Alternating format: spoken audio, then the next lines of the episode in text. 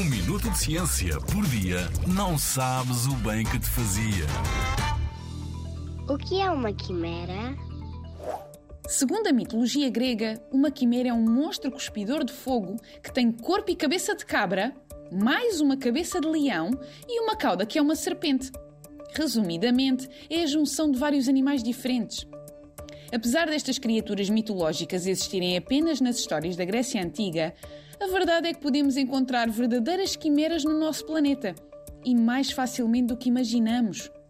Para a ciência, uma quimera é um indivíduo cujo corpo é constituído por células de dois ou mais indivíduos, ou seja, contém dois ou mais conjuntos de ADN. Geralmente, cada um de nós tem um único conjunto de ADN, mas o quimerismo pode ocorrer de diferentes formas.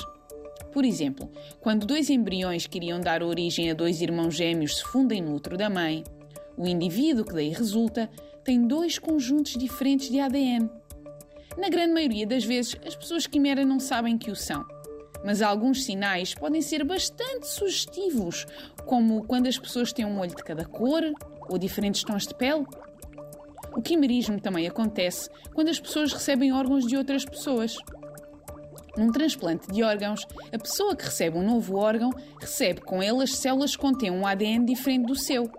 E até uma mulher grávida pode tornar-se quimera se as células do bebê que ela carrega se desenvolverem noutras partes do seu corpo. Como vês, não é necessário recorrer às histórias da Grécia Antiga para conhecer uma quimera. Se calhar, tens uma mais perto de ti do que imaginas. Na Rádio ZigZag, há ciência viva, porque a ciência é para todos.